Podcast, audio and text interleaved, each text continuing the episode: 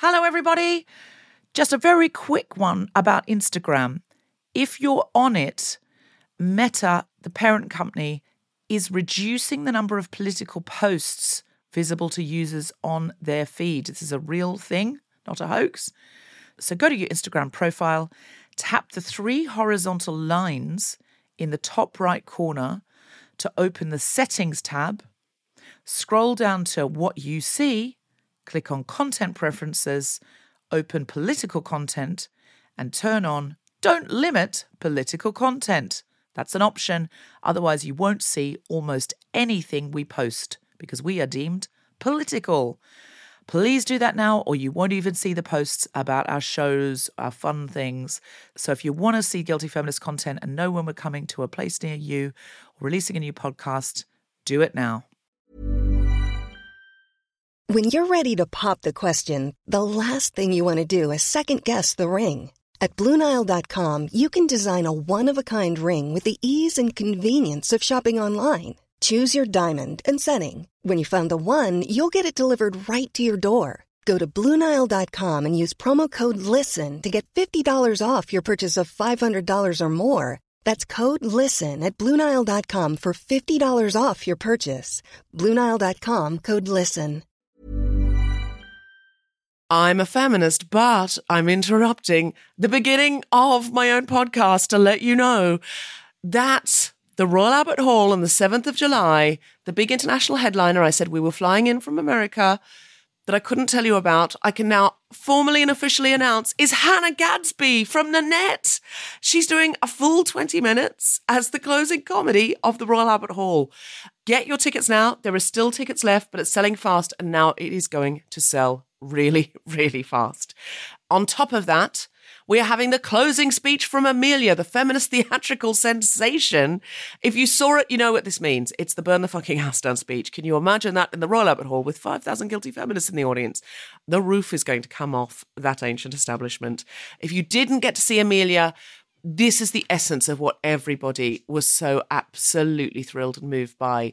So, this is your chance to see, if not the whole Amelia, the closing speech, which was absolutely the most remarkable thing I've ever seen in a theatre, I think. We've got guilty feminist favourites. We've got Aisling Bea. We've got Susan Wokoma. We've got Felicity Ward, Alison Spittle, Kemah Bob, and more doing things that, well, you've never quite seen them do before on The Guilty Feminist. We also have guests from Amnesty International and a little mini secret policeman's tour, including the four Yorkshire women, our update on the Monty Python classic, The Four Yorkshire Men.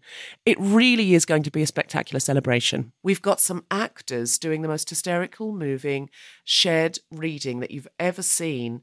And we've managed to get the incredible Hayley Atwell from Agent Carter, which is incredible. Juliet Stevenson from Truly Madly Deeply. Adjoa Andoh, who did that amazing Richard II with all women of colour, and more. Now, we're announcing more names all the time, so watch our socials and listen to next week's podcast for even more announcements. We have a big song and dance number led by Kiri Pritchard McLean and Jayde Adams from A Musical, a show that where comedians do songs from musicals, with lots of guilty feminist favourites in that. It's going to be ridiculous, gorgeous, wonderful. We have music from the incredible Jess Robinson, who's doing like my favourite song ever, and it's just going to be so moving and beautiful and wonderful. And we have even more. Get tickets now. And also, while you're online getting tickets, go to hannahgadsby.com.au because she's doing an international tour of her new show, Douglas. So there'll be brand new material. It's the one after Nanette. I am beside myself to see it. She's going to Philadelphia next, all over America. And in October, she's playing the Royal Festival Hall in London. She's also in Oxford and Edinburgh. And I think there aren't many tickets left for those. So go on hannahgadsby.com.au right now, find the place you're in. That's she's coming to Australia, she's coming to New Zealand, she's going all over Europe. So wherever you are, hannahgadsby.com.au. But I would get your tickets really soon because after Nanette, she's a super big deal. So also you can see her do something wonderful and unique at the Royal Albert Hall, 7th of July. Go to get tickets at guiltyfeminist.com and click through right now. And now, the podcast. I'm a feminist, but for my earlier show here at the Sydney Opera House today, I wore a bodice dress so fitted it took two stagehands and my co host Geraldine Hickey to winch me into it. And I'm only not wearing it now because the zip split in the speaker's lounge between shows. Fortunately, I brought a backup gown. Genuinely, I thought I can't decide which one to wear. It's the opera house, you know, my mum's in. Make an effort. And so I brought two options, and thank God I did, because otherwise I would have had to just come out and, like, I would have been worried the whole time the whole thing would have popped forward. And I mean, it would have been absolutely tits out on the table. Sorry, Geraldine, why don't you do one? You're welcome. Um, I'm a feminist, but when I was trying to help Deborah into her dress, I gave up halfway through and went, You're on your own. She did. Because later I said to someone, it normally only takes two people to get me into this dress. It's a corset dress, it's meant to. You know, it's meant to take. Um, it, I, it was like seven little Australians. I was being winched in. There's a reference Australian restaurants, local, local, sure. And I thought it had taken three of them, and Geraldine went, nah, I gave up, walked away. Yeah. Didn't even know. I'm a feminist, but when I was performing in Melbourne at the Malthouse Theatre, it reminded both Cal Wilson and me of the prison set in Chicago, the musical, especially the movie version with Catherine Zeta Jones and Renee Zellweger. And we wanted to stage He Had It Coming there. we weren't sure if it was a feminist song or just a song of misandry. Do you know the song? It was basically about women murdering men. I mean, it's not a great song, really, to be honest with you, but it's a really good song. Won an Oscar. Um, and we wanted to stage it there. And I said to Cal, if we do get to do a show next year at the Sydney Opera House in the biggest room, we could fly in Pussy Riot, the Russian punk band, to stage that number there. And we could perform it with them. And then I said, but is it a good use of feminism to live out your punk musical theatre dreams?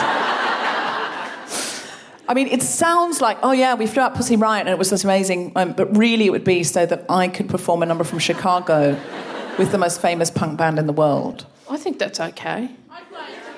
You'd buy a ticket. We've sold one ticket. Yeah. Okay. I'm a feminist, but I don't know much about the suffragettes, including the correct pronunciation.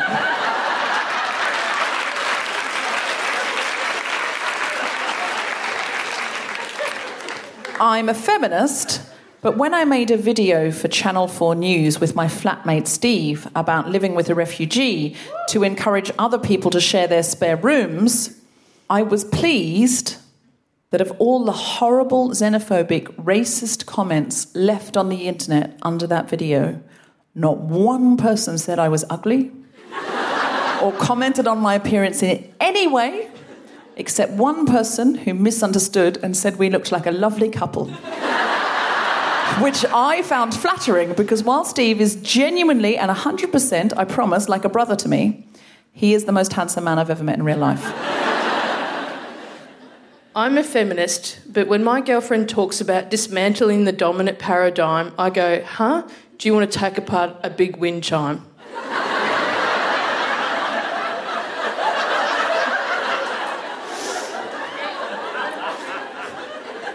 Very big wind chime, takes up a lot of space. It's too dominant in the backyard. Live from All About Women Festival at the Sydney Opera House, the Spontaneity Shop presents The Guilty Feminist with me, Deborah Frances White, and guest co-host Geraldine Hickey, and very special guest Kate Bolick, talking about flying solo.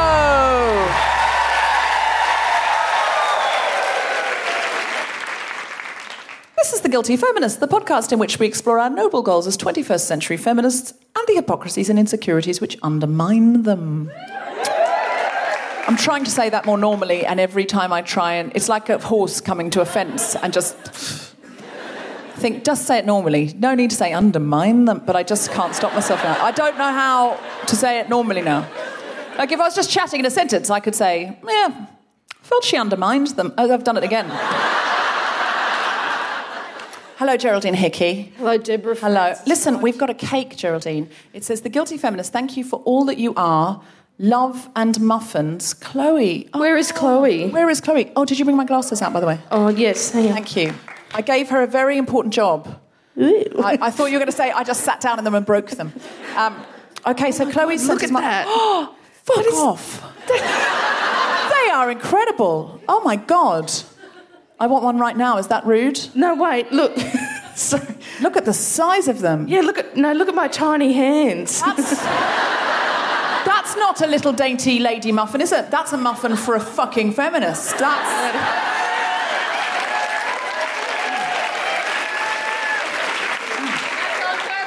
My, my, hmm? It's on purpose. It's, on, purpose. Are you Chloe? All of my love. Oh, Chloe, thank you so much. I'm genuinely. Oh, listen. I do nothing. I, basically, I just come on, admit that I'm a terrible feminist. Everyone else goes, thank God. Um, and then we talk about how we can be a bit better tomorrow than we were today. It encourages people to hear that I'm. That I'm, I'm 70% failing, but 30%, come on, strengthen those muscles.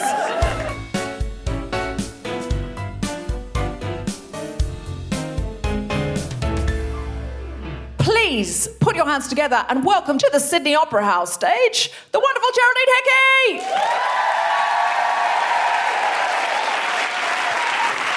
Thank you. Uh, just to begin with, can I just get a, a round of applause from all the people that are single? All the single people, round of applause? Uh, suck shit. Uh, uh, suck a big one. Um, oh no, you can't because you're single. I'm not single. It's so great. It's the best. I'll tell you the top two best things about being in a relationship. Top two best things. Number one, lift to the airport. it's every time. No problems. Number two, best thing about being in a relationship, someone to pick you up from the airport.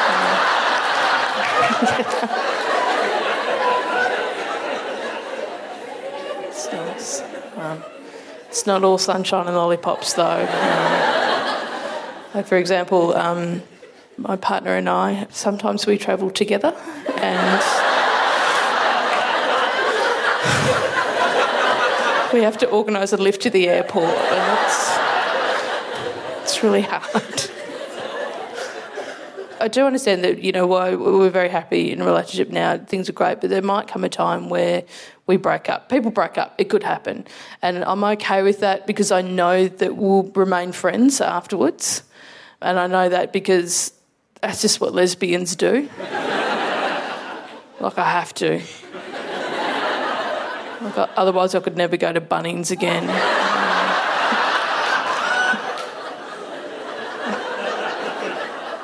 I love travelling, but I have, you know, a bit of travel anxiety. Like, just a round of applause if you have to check more than once a flight details before you click confirm. Everybody. How many do you have to do? At least four. That's pretty good. Mine's five. but you know, I have all different travel anxieties and stuff. And for me, like the biggest one is traveling in a group with no leader. You need a leader. I don't know if you've been on those trips to Bali with your mates and everyone's like, what do you want to do? Oh, no, I'm easy. I'm easy, yeah. No, just go with the flow. What do you want to do? No, yeah, what do you want to do? And then you just sit at home bored all the time. Like, you need a Nicole in your life. You need Nicole to come in. Who's Nicole? She's the fucking organiser. she comes in right, righto, girls, this is what we're doing. We're getting up.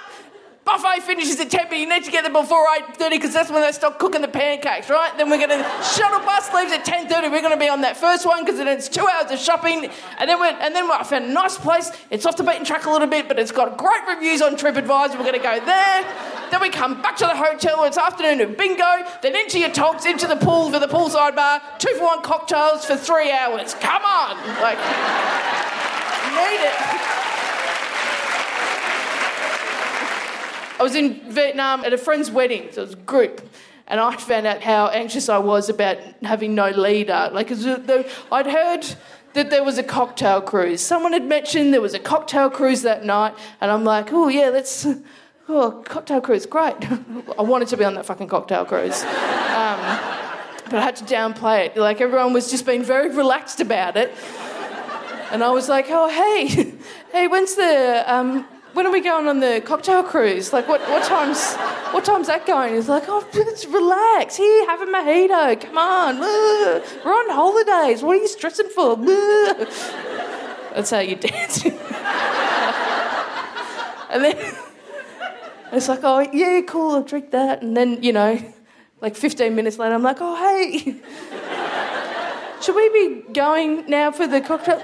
Shut up! You're so stressed. Yeah, have a Cosmo. Oh yeah, and then it's like, all right, yeah, we better go. Come on, let's go. Let's go. Does anyone know the way? Which way do we go? We go. No, I don't know. Come on, we just follow them. Don't worry about it. Come on, let's go this way. And then you get to we got on the ship. We're like, just is this? I don't know if this is the right boat. I don't. I don't know if this is the. Is this the? right- I, I don't feel. This doesn't scream cocktail cruise to me. Like it just. Come on, it just- ah, relax. This is fun. The ball, find the bar. They let us on, didn't they? Come on, let's go, let's go. Woo! I hope they've got Tia Maria. And then we got killed by pirates. Um, that's why it's better sometimes to travel alone. The end. Thanks very much. I've been Johnny.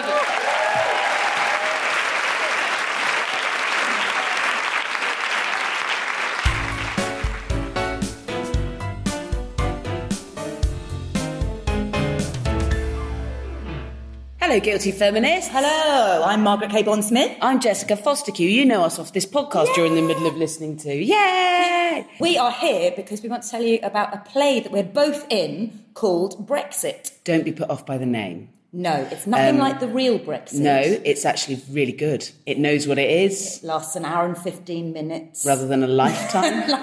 Lifetime Potentially. of hell. Um, it's very sort of clever and funny, and it's quite feminist, isn't it? In the sense that we're both very, we're um, High very status. high status yeah. women in it. Neither of us are in bikinis. No, I've point. got. I've been allowed a suit for it, and Yes. um, a long time ago. Trouser suit. Trouser suit. Yeah, you as want one as well. yeah. So there are no skirts Yeah, in it. is it? It's more guilty than feminists to say feel quite sexy in a trouser suit.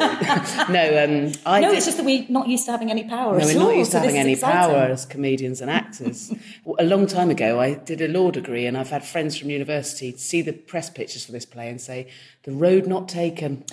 And um, Of course, you could have been In a way, away. I'm basically this is as close. As being in this play is as close as I'll ever get to making my mum happy with my career. So please come and watch it. Please come and support us. It's brilliant, funny, clever, clever play. And there's a special offer for Guilty Feminist listeners. All tickets are only £15 with the offer code BREXIT15. Yeah, go to kingsheadtheatre.com for tickets and we will buy you drinks afterwards. That's a bit much, that won't happen. Not guaranteed. No, not guaranteed.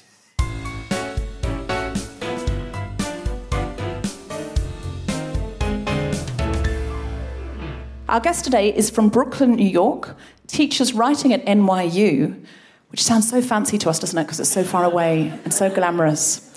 She is also the author of the best selling book Spinster Making a Life of One's Own. Put your hands together and go crazy for Kate Bolick!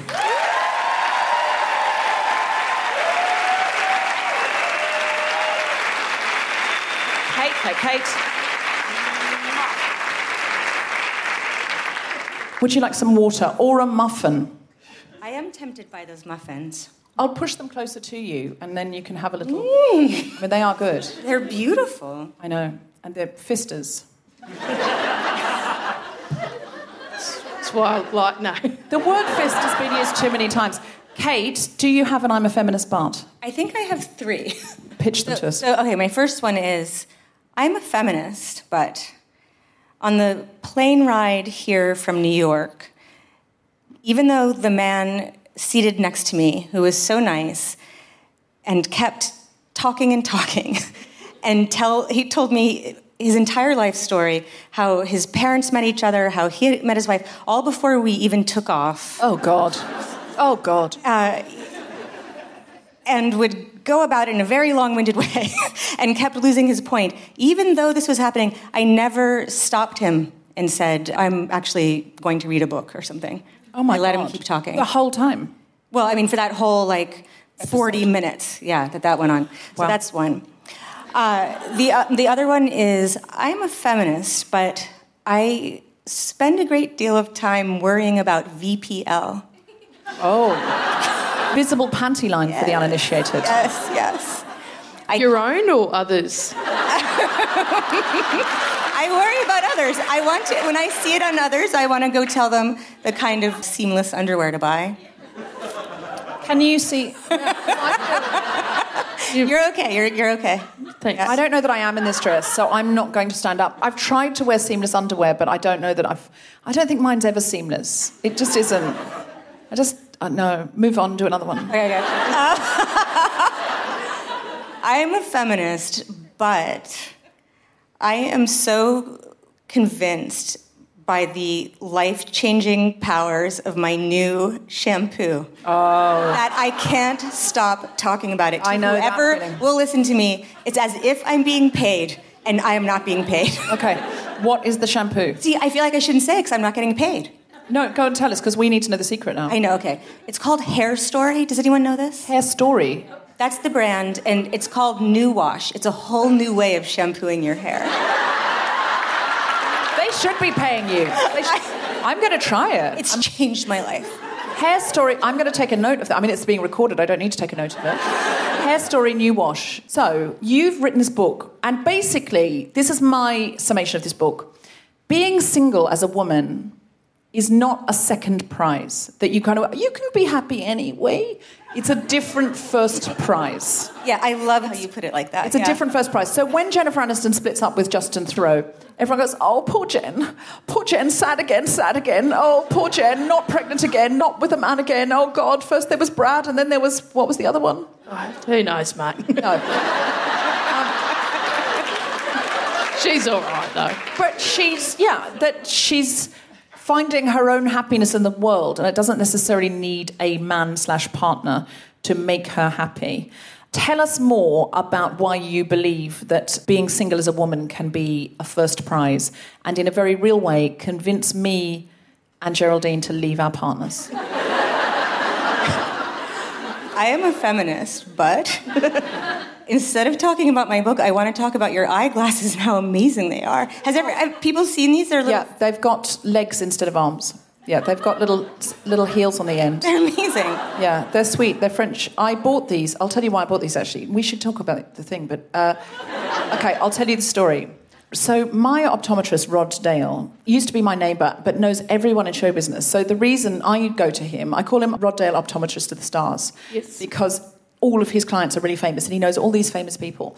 And one day, I was in Rod Dale Optometrist to the Stars optometry shop, and I was choosing new reading glasses, and I saw these, and I thought they were super cute. And Caitlin Moran came in, who's one of his famous buddies slash clients, and we started chatting. And Rod said, "Oh, this is Deborah," and I said, "Oh, yes, Caitlin, we've got friends in common," and you know, was being super chill and just like, "Sure, we'll be we'll be good friends." And uh, and then she saw these glasses, and I said, "I'm thinking about buying these," and she said, "Oh my God, you've got to! They're fabulous."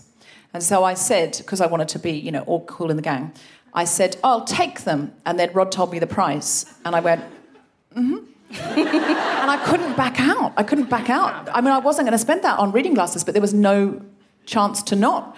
So I just had to put two credit cards down and say, "Spit it," and, and then just back out of the shop. And then once they've made them up, you can't take them back. They've made them up with your eyes on them. So I've, I've got these. They were more than one wants to spend on eyeglass, uh, reading glasses. But you know what? I've had a lot of use out of them, and everyone admires the heels on them, so I'm fine with it now. But I will admit to you that And now I you've bought, talked about it so you can claim it on tax. I bought them. I bought them so that Caitlin Moran would think I was cool. I'm a feminist, but I've overspent on glasses to impress another feminist. Ryan Reynolds here from Mint Mobile. With the price of just about everything going up during inflation, we thought we'd bring our prices down. So to help us, we brought in a reverse auctioneer, which is apparently a thing. Mint Mobile unlimited premium wireless. Ready to get 30, 30, bit to get 30, bit to get 20, 20, 20, bit to get 20, 20, bit to get 15, 15, 15, 15 just 15 bucks a month. So, Give it a try at mintmobile.com slash switch. $45 upfront for three months plus taxes and fees. Promo rate for new customers for limited time. Unlimited more than 40 gigabytes per month. Slows. Full terms at mintmobile.com. Even when we're on a budget, we still deserve nice things. Quince is a place to scoop up stunning high-end goods for 50 to 80% less than similar brands. They have buttery soft cashmere sweaters starting at $50, luxurious Italian leather bags, and so much more. Plus, Quince only works with factories that use safe, ethical, and responsible manufacturing. Get the high-end goods you'll love without the high price tag with Quince. Go to quince.com slash style for free shipping and 365-day returns. Tell me about your book because it sounds so cool. It's like the history of single women, isn't it? Yes, and maybe one way of putting it is that when I think about the spinster, so it's called Spinster, right? That's the name of the book. And when I think about a spinster, rather than thinking of a lonely old lady who lives with too many cats, hmm. I think of an inscrutable woman who lives alone in her house and nobody knows what's going on behind that door. And she's doing anything she wants. She's totally free. Mm. And that's sounds how. I think about the single life. Mm. Are you single? Not anymore. I've hung up my spinster spurs. Are you now not a good advertisement for your own book, though? Yeah, it's it's that tricky. feels to me. Yeah, it's tricky. Are you trying to keep your partner under wraps? Have I blown this cover now? No, it's out. It's out. it's been out. blown. He's in the book. I mention him in the book. Oh, you do? Okay. yeah. So tell us about the history of single women. Who are the single women that we should look to as kind of icons of. Well, I like to start it in the Middle Ages because that's when single women became more visible because there were more of them. And they were nuns, and they were witches, and they were prostitutes, and they were also spinsters or spinners, which were the women who were spinning wool into thread. So at the time, the term spinster was just a neutral occupational descriptor like baker or fishmonger. Oh. It didn't become negative until the 17th century in America when the colonists were trying to form a new country and everybody had to be on board producing new citizens. So as soon as you became of fertile age, you were supposed to be popping out babies, like or until you ran out of your fertility, or until you died, whichever came first. Often, Well, usually, yeah, after you died of childbirth, You- yeah. exactly. And you, you also, you know, in the end, if you were lucky and lived, you had something like 8.2 children, but you actually were pregnant a lot more than that. But all of those died in infancy. So it was just a terrible time. But so anyway, if you weren't with that program by the age of 23, you were a drain on society, a menace, a spinster. And then if by age 26 you still were not married and procreating, you were a thornback, which is a species of flat spiny fish. Oh. Yeah, in ancient Greece, there were tiers of prostitutes, and the highest tier had rights that most married women didn't have. Yeah, so Yeah, it was a no, pretty I good gig for them. Yeah. Yeah, and there are many sex workers around the world today who are empowered. And actually, I got an email from a sex worker recently. At some point, I think I must have said, uh, you know, it's not really a choice for many sex workers. And a sex worker wrote to me and said, it is a choice for many sex workers. So if you're going to say that, can you also say it is an empowered choice? So I just want to be kind of clear about that, that I don't want to sort of go, oh, you know, God, non sex worker, same thing. Uh, I'm getting into a bad place now. if you are a nun and you're listening, do nuns listen to the Guilty Feminist? I reckon some must. Absolutely, they would. No. Okay, so we want to include if you're a nun, if you're a sex worker, if you are a witch, uh, or, or a spinner, if you spin cotton. I genuinely am not. I'm not going. Oh, joke, joke. I genuinely do want to include all of our listeners and all feminists and all women. Do you think for many women, being a nun was a way out of this sort of consistent childbirth that went Oh, on? absolutely. Especially if you didn't have any money. And so if you were a poor woman, getting married just meant you were being a slave and a housekeeper to that guy. So the convent looked like a much nicer way of They are life. nice buildings. They are. And you have those nice wimples and things. Yeah. yeah. It was probably quite hard living in convents as well, though, wasn't it? Because there wasn't much food and it was cold in some convents. True. And, And there was self-flagellation Yeah, yeah, yeah. early mornings. I don't. I don't think it was a walk in the park. I think. I think you. I mean, you're definitely not dying in child. Not actually not definitely not dying in childbirth because things went on. But well, we can flash forward. Please, God, please. Please. I'm in a Maya gang. I'm in a Maya. I don't know how much of this we can put out, to be honest with you, without excluding. The first really great positive moment for single women was the 1890s. Because of industrialization, there was a bottomless need for workers and teachers. And for the first time in history, women were leaving home and moving to cities and taking these jobs, living by themselves, working, not having husbands. And they were called the new woman.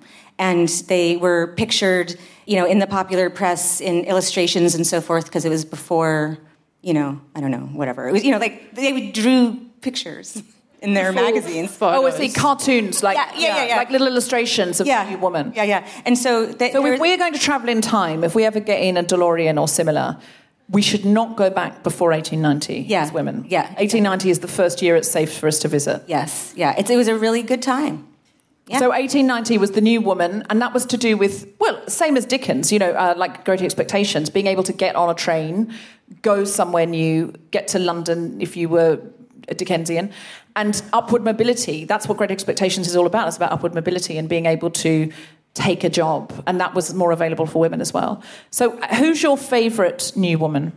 Well, the, one of the new women I write about in my book is named Neith Boyce. N E I T H. She was named after an Egyptian goddess. And she wrote a column for Vogue magazine, the Vogue we all know today, in the year 1898 called The Bachelor Girl about her decision to never marry. So she was basically Carrie Bradshaw a hundred years before Carrie Bradshaw, but way better than Carrie Bradshaw. If you're listening, Sarah Jessica Parker. No offense. Who, I mean, No, you're also great. she is. Um, she is so great. I've met her. She's so nice. You've met her. You've had a lovely cosmopolitan with her, and now you're saying there's a much better one of her in 1890. I'm separating the actress from the. Okay, great, great, great. Good, good point. Good point. Okay, great. Yeah. So Neith's story is that so she's one of these new women. She, when she was in her early 20s, she moved to New York City to live alone and become a writer in the 1890s. That's exactly what she did. She worked on newspapers, wrote this column, wrote novels. Uh, and then, uh, much to my dismay, I learned after doing a lot of digging that whole year she was writing the column for Vogue, she was also being hotly courted by an handsome anarchist labor writer named Hutchins Hapgood. Oh, I've already fallen in love with him. a Labour anarchist called Hutchins Hapgood. Yeah. And then and the- she, Hutchins she married him. She married him. So that was disappointing to discover. Oh. But She's let us all down. I know that's Let the whole school down. But it was kind of a, but she married him on the condition that they have an open marriage. Oh, okay. She's back in favour. But Oh, God. turns. I can't take the turns, gang. what that really turned out to be was they bought a big house in Connecticut. She pumped out four kids, and he traipsed around Sorry, the country. I shouldn't make that face for children. having sex with working women and writing home letters about it because that was the erotics of their relationship to him. So, So- he was just like home changing diapers while Hutch So he- around America. So he was like writing back going, this is what you're missing out on. Yeah, yeah. That's extraordinary. So the open marriage was a one-way street, really, because she had four She children was so at busy with the and she was kids. Yeah, yeah, Men get all the good stuff, don't they? Historically, yeah. And I get these muffins. Okay, not one of these muffins will be going to a man. So basically, this is the history of women who went alone or tried to go alone. Yes, yes. Um, yeah. And where do you think that leaves women in the 21st century? What's the recommendation of going it alone now? Where's the excitement in it and the power in it now? Well, here's the thing. I, what I have come to decide is that this whole question that I was vexing myself with all through my 20s and 30s is like, should I get married? Should I stay single? Ugh, I don't like, marriage seems like death. But single, I'll wind up a lonely old spinster. Like, what do I do? What do I do? And then I realized that actually is a false binary here in the 21st century. We all live in a third space where it's not about those two questions anymore. Most people are serial monogamists, even if that means that you're married and divorced and remarried and, you know, going on like that. But relationships are just very fluid and it's not we don't need to be thinking about them in that kind of rigid way the other way that i like to think about this is that back in the day like when my mother you know was finishing college and dating dating was a pretty good time because you just did it for a couple of years and you're like trying to make a really fast decision so courtship was kind of fun and then you find your guy and you get married and it's done and you're 24 there you go. Now we continue to act like this period after college is this dating phase of our lives, but it lasts now like 10, 15 years, which is a lot of wasted time, I think. And a lot of anxiety goes into dating apps and, oh, am I finding someone or am I not? And so, in the spirit of All About Women, I would say that for the first time in history, women have more occupational, vocational, educational opportunities than ever before. So many stereotypes and stigmas have fallen away. We have so many freedoms. And now is the time to enjoy them and to enjoy our single lives as well as we can. So, yeah, agreed. So you're saying the goal of Tinder is not to find a permanence. The goal of Tinder is Tinder. Oh, yeah. Tinder just keeps us in a state of constant, unconsummated desire. Because even if we do, the Aziz Ansari thing, that really encapsulates modern dating to me today. Like, what was so? Are, we're all are we all aware of this? Yeah. So what that story was to me was just about how common and familiar it was. Like so many of us have been in that kind of situation where you go out for dinner with a guy and you go back to his place, and the next thing you know, he's like. But I think that can be true if you've been in a relationship for ten or twenty years. Sex is not always consensual, even if we are permitting it, and that's the conversation we need to start having. Oh, yeah. And it's uncomfortable to admit to your friends if you're with a sexual partner that it's not as great as you want it to be. It is, it's a really hard conversation to have. So the single option means that I think we can boldly say more this is what I want, this is what I don't want. If I don't feel like sex, I don't have to have it. Yeah. If I do feel like sex, there's ways and means. Yeah, yeah, yeah. And if I don't want to date, I don't have to date. Yeah. Yeah. You know, I, I can have sex without dating, or, I, or I can date without having sex. or if I just want to fucking stay at home watch TV. Right. right.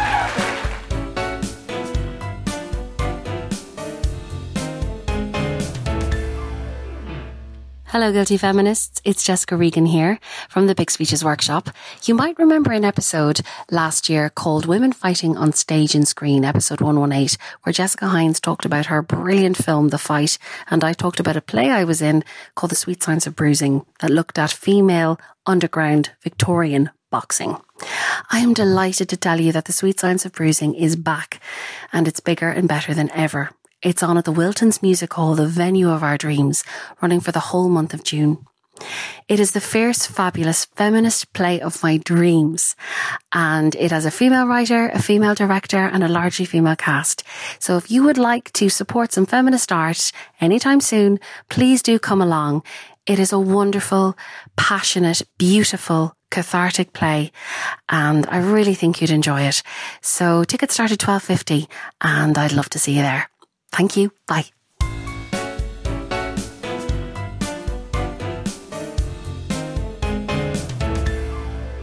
Everybody here at the Sydney Opera House, would you please welcome to the stage Deborah Frances-White?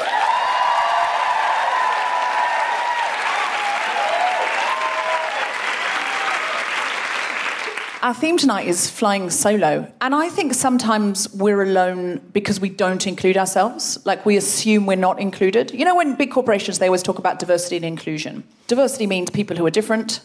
And really, what they mean, you know, if it's a big company, they mean women. That's what D&I means. Diversity inclusion, D&I, women. That's what they're thinking of in their heads. And sometimes now they make efforts. They kind of go, oh, but we've also got an LGBTQ network. They're allowed a day. And... Uh, but it's harder to have targets for things that are outside gender. I often think about we wait to be included. And I think increasingly with the Me Too movement and other things that are happening right now in the world, women are sort of more, I think, demanding inclusion and certainly suggesting they have it. And, and it, it's good to be able to include ourselves. I sometimes think that we are so poor at including ourselves. Children are great at including themselves. Children are so great at including themselves. If any of our small children, has anyone got a child or knows a child? Just give us a cheer if you've got a child. Not that many because you're out on Sunday night. Sure, it's late. Uh, just some people going, oh yeah, oh the fuck I have actually, yeah, no, sure, should be at home. Uh, what time did the babysitter? Oh, well, sorry, she's probably still alive. Uh, just give us a cheer if you know a child. Yeah, great, yeah. Um, if any of our four-year-old children behaved the way we behaved at a networking event, at a playgroup, we would take them to a therapist and have them seen because we would worry that they were socially incapable. Because children assume inclusion, four year olds certainly. A four year old walks into a playgroup, goes, There's some children there, there's some blocks, more blocks than children, I reckon I'm in there. And they go over, they just start playing with the blocks. They include themselves in the game. Unless they're told otherwise, they just, they just start building a building. And the other kid will say, Oh, I'll build something with you. And they'll leave them there an hour and they'll come back and they'll go, Oh, we built this and we built a train and we built a spaceship. And they probably don't even know the other kid's name. They don't bother with pleasantries, there's no changing of business cards. but they just include themselves. And if that four year old behaved the way we behave at a networking event, we would be concerned. If they came into the room and went, some blocks and some children, Let's get a bit closer, see if one of them catches my eye. This one's not, not looking. Okay. I think I'll just send an email. I think I'll just. We would be worried. We would be worried. It's our adolescence where this inability to include ourselves kicks in. Do you remember assuming inclusion in a group of cool teenagers and discovering that they did not agree that you were included? It's the worst feeling in the world. It's the worst feeling in the world. Your family are basically people who are legally obliged to include you. That's who they are. If you have a partner, that's why you have them. Because, I mean, it's certainly why you'd bother to get married now. I mean, there's no point getting married now because you could just live with people. What's the point of solidifying it? It's only an archaic contract so that a man could pass a woman's property to another man. I mean, that's what it's for. Why do we do it now? We do it because if you're formally married, it costs money for someone to exclude you. wake up and think, oh, I'd have to do a lot of paperwork to exclude you now. So I'll really think twice about it. So when you're at your most annoying, it's so tricky for them to exclude you. That's why we do it. I mean, there's the party in the white dress, and those things are fun, and we enjoy them or we don't. And if we are the kind of person that enjoys them, great. But mostly it's so you're difficult to exclude, to the point of legally problematic to exclude. Your family are legally obliged to include you to the extent where you can include yourself as a surprise. That is how solid that is. If you said to your mum, or if you don't have a mum, fill in whoever the person in your life is like your mum. And say you said to your mum that you weren't coming home for Christmas, you weren't able to, or whatever you celebrate at whatever time of the year, big family anniversary or another sort of festival. So, for the sake of argument, say it's your mum and it's Christmas, and you've said to her, I'm not going to be in town this Christmas, I'm going to be away. And then on Christmas Eve, you thought, you know what, I can get there now. So you just thought, I'll fly home and I'll, I'll surprise my mum. I don't want her to know I'm coming when you knock on the door on Christmas Eve and your mum opens the door, she can only have one reaction. there is literally one possible reaction that she can have. And that has to be, oh That's the only, that's literally the, she cannot open the door and go, oh, oh, you said you weren't, okay, could you just wait here for a second? Just, yeah. Well, she's here. Well, I don't know. Well, I don't know. She's... well, I suppose there's that sofa bed in the other. Oh, well, I don't know. What are you doing? For oh, turkey now. I don't know. I don't know. yeah. Okay. Well, I guess you better come in. And some of you are looking at me like, well, my mum, my mum would do that. In which case, I'm going to suggest you don't surprise that mum. if you've got a mum who would do that, you would never surprise her. Because you do not show up unannounced including yourself in places that you are not guaranteed enthusiastic inclusion. I can't surprise the Oscars with my presence. Stand up and go, it's me! Surprise! Because they're going to go, you're not included, you're not on the list, you're not coming in. And then there's a falling feeling there at that point, isn't there? Even though I've got a posh frock on and it is the Oscars tonight, they'd just be like, no, no. So I can't do that. So wherever you're happy to surprise people is a place you're guaranteed to be included. So think now of the amount of places in the world that you can show up unannounced, knowing you will be enthusiastically overly included. How many places is that? One max. Now, maybe two, maybe two. You might. Who reckons they've got more than two places they could show up unannounced? Two people there. Where is your place? That you, are you the muffin lady though? Because that's not. You're the muffin lady. Okay, you're the lady that makes free muffins. Of course, you can turn up fucking anywhere. you can turn up anywhere. The trick is how to get people to include you when they don't want to include you. So I just want to tell you this story. I was going to give one of these corporate seminars that I do for businesses, women in business, and they said, Look, we really want you, but you're going to have to get past Janet because she has final sign off. And Janet does not like women. Even though she's involved with the Women's Network, she does not like women at all. In fact, she doesn't like anybody, but she especially doesn't like women because she's got to the top on her own and she's done it hard and she didn't get any help from anyone and she's not helping anyone else. And she especially doesn't like confident women or women that present in any way as powerful uh, or dynamic or forward thrusting. She doesn't enjoy a forward thrusting woman. And they said to me, they said to me, the chap involved said, look, you can go and, his name was Graham, and he said, you can go and talk to Janet because I really want you to do it. Please go and talk to Janet, but she's not going to sign you off. I already know. It's such a shame because just go in and have a chat to her, but she's not going to sign you off because she doesn't like a forward thrusting woman, and that's what you are. And I said, if Janet is so mean, why do you keep Janet on? Why is she still here? And he said, Oh, she's a rainmaker, you see. But they'll never get rid of Janet because she is so good with clients. She's not like this with clients. She's amazing with clients. She loves clients. She brings in more money than anybody else. So I said, Okay. So I walked in and I said, Hello, I'm Deborah. She said, Yes, I'm Janet, with a face that said, I suspect you are forward thrusting. and you will not be thrusting your way in here. And I said, I know, Janet. I've heard all about you. Graham said that you were the main rainmaker of this company. And without you, really, they weren't going anywhere. And she went, Did he? Did he? Now, you have to take into account that Janet doesn't like people. So she knows that her reputation is that she's mean. So nobody ever says anything nice to or about Janet.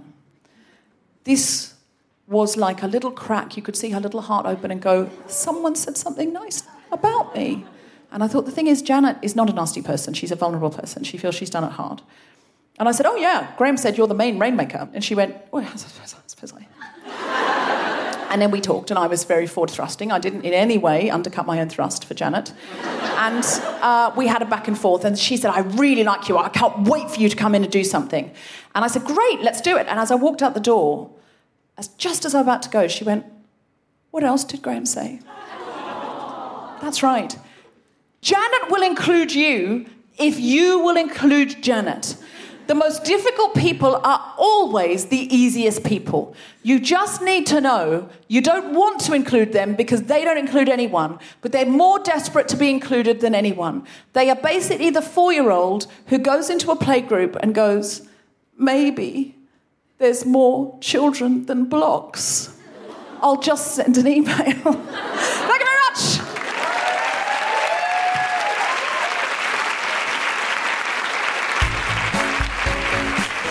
listening to The Guilty Feminist with me, Deborah Frances-White. Yes, co-host Geraldine Hickey and our very special guest Kate Bolick. The producer was Tom Salinsky for The Spontaneous Shop and the Sydney Opera House. Thanks to everyone at All About Women Festival as well as all of you for listening. For more information about this and other episodes, visit guiltyfeminist.com. Thank you so much. I've been Deborah Frances-White. You've been wonderful. That's our show. Good night.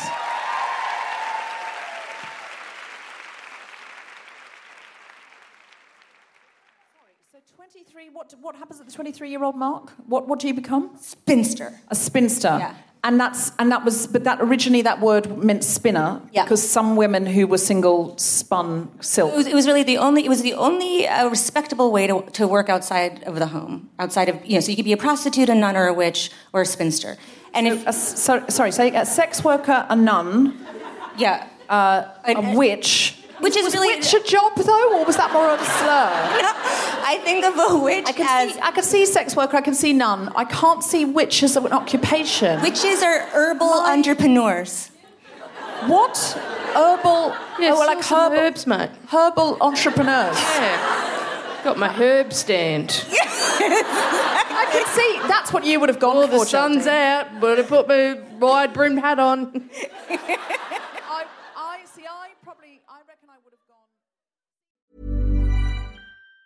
Even on a budget, quality is non-negotiable. That's why Quince is the place to score high-end essentials at 50 to 80% less than similar brands. Get your hands on buttery soft cashmere sweaters from just 60 bucks, Italian leather jackets, and so much more. And the best part about Quince, they exclusively partner with factories committed to safe, ethical, and responsible manufacturing. Elevate your style without the elevated price tag with Quince. Go to quince.com slash upgrade for free shipping and 365-day returns.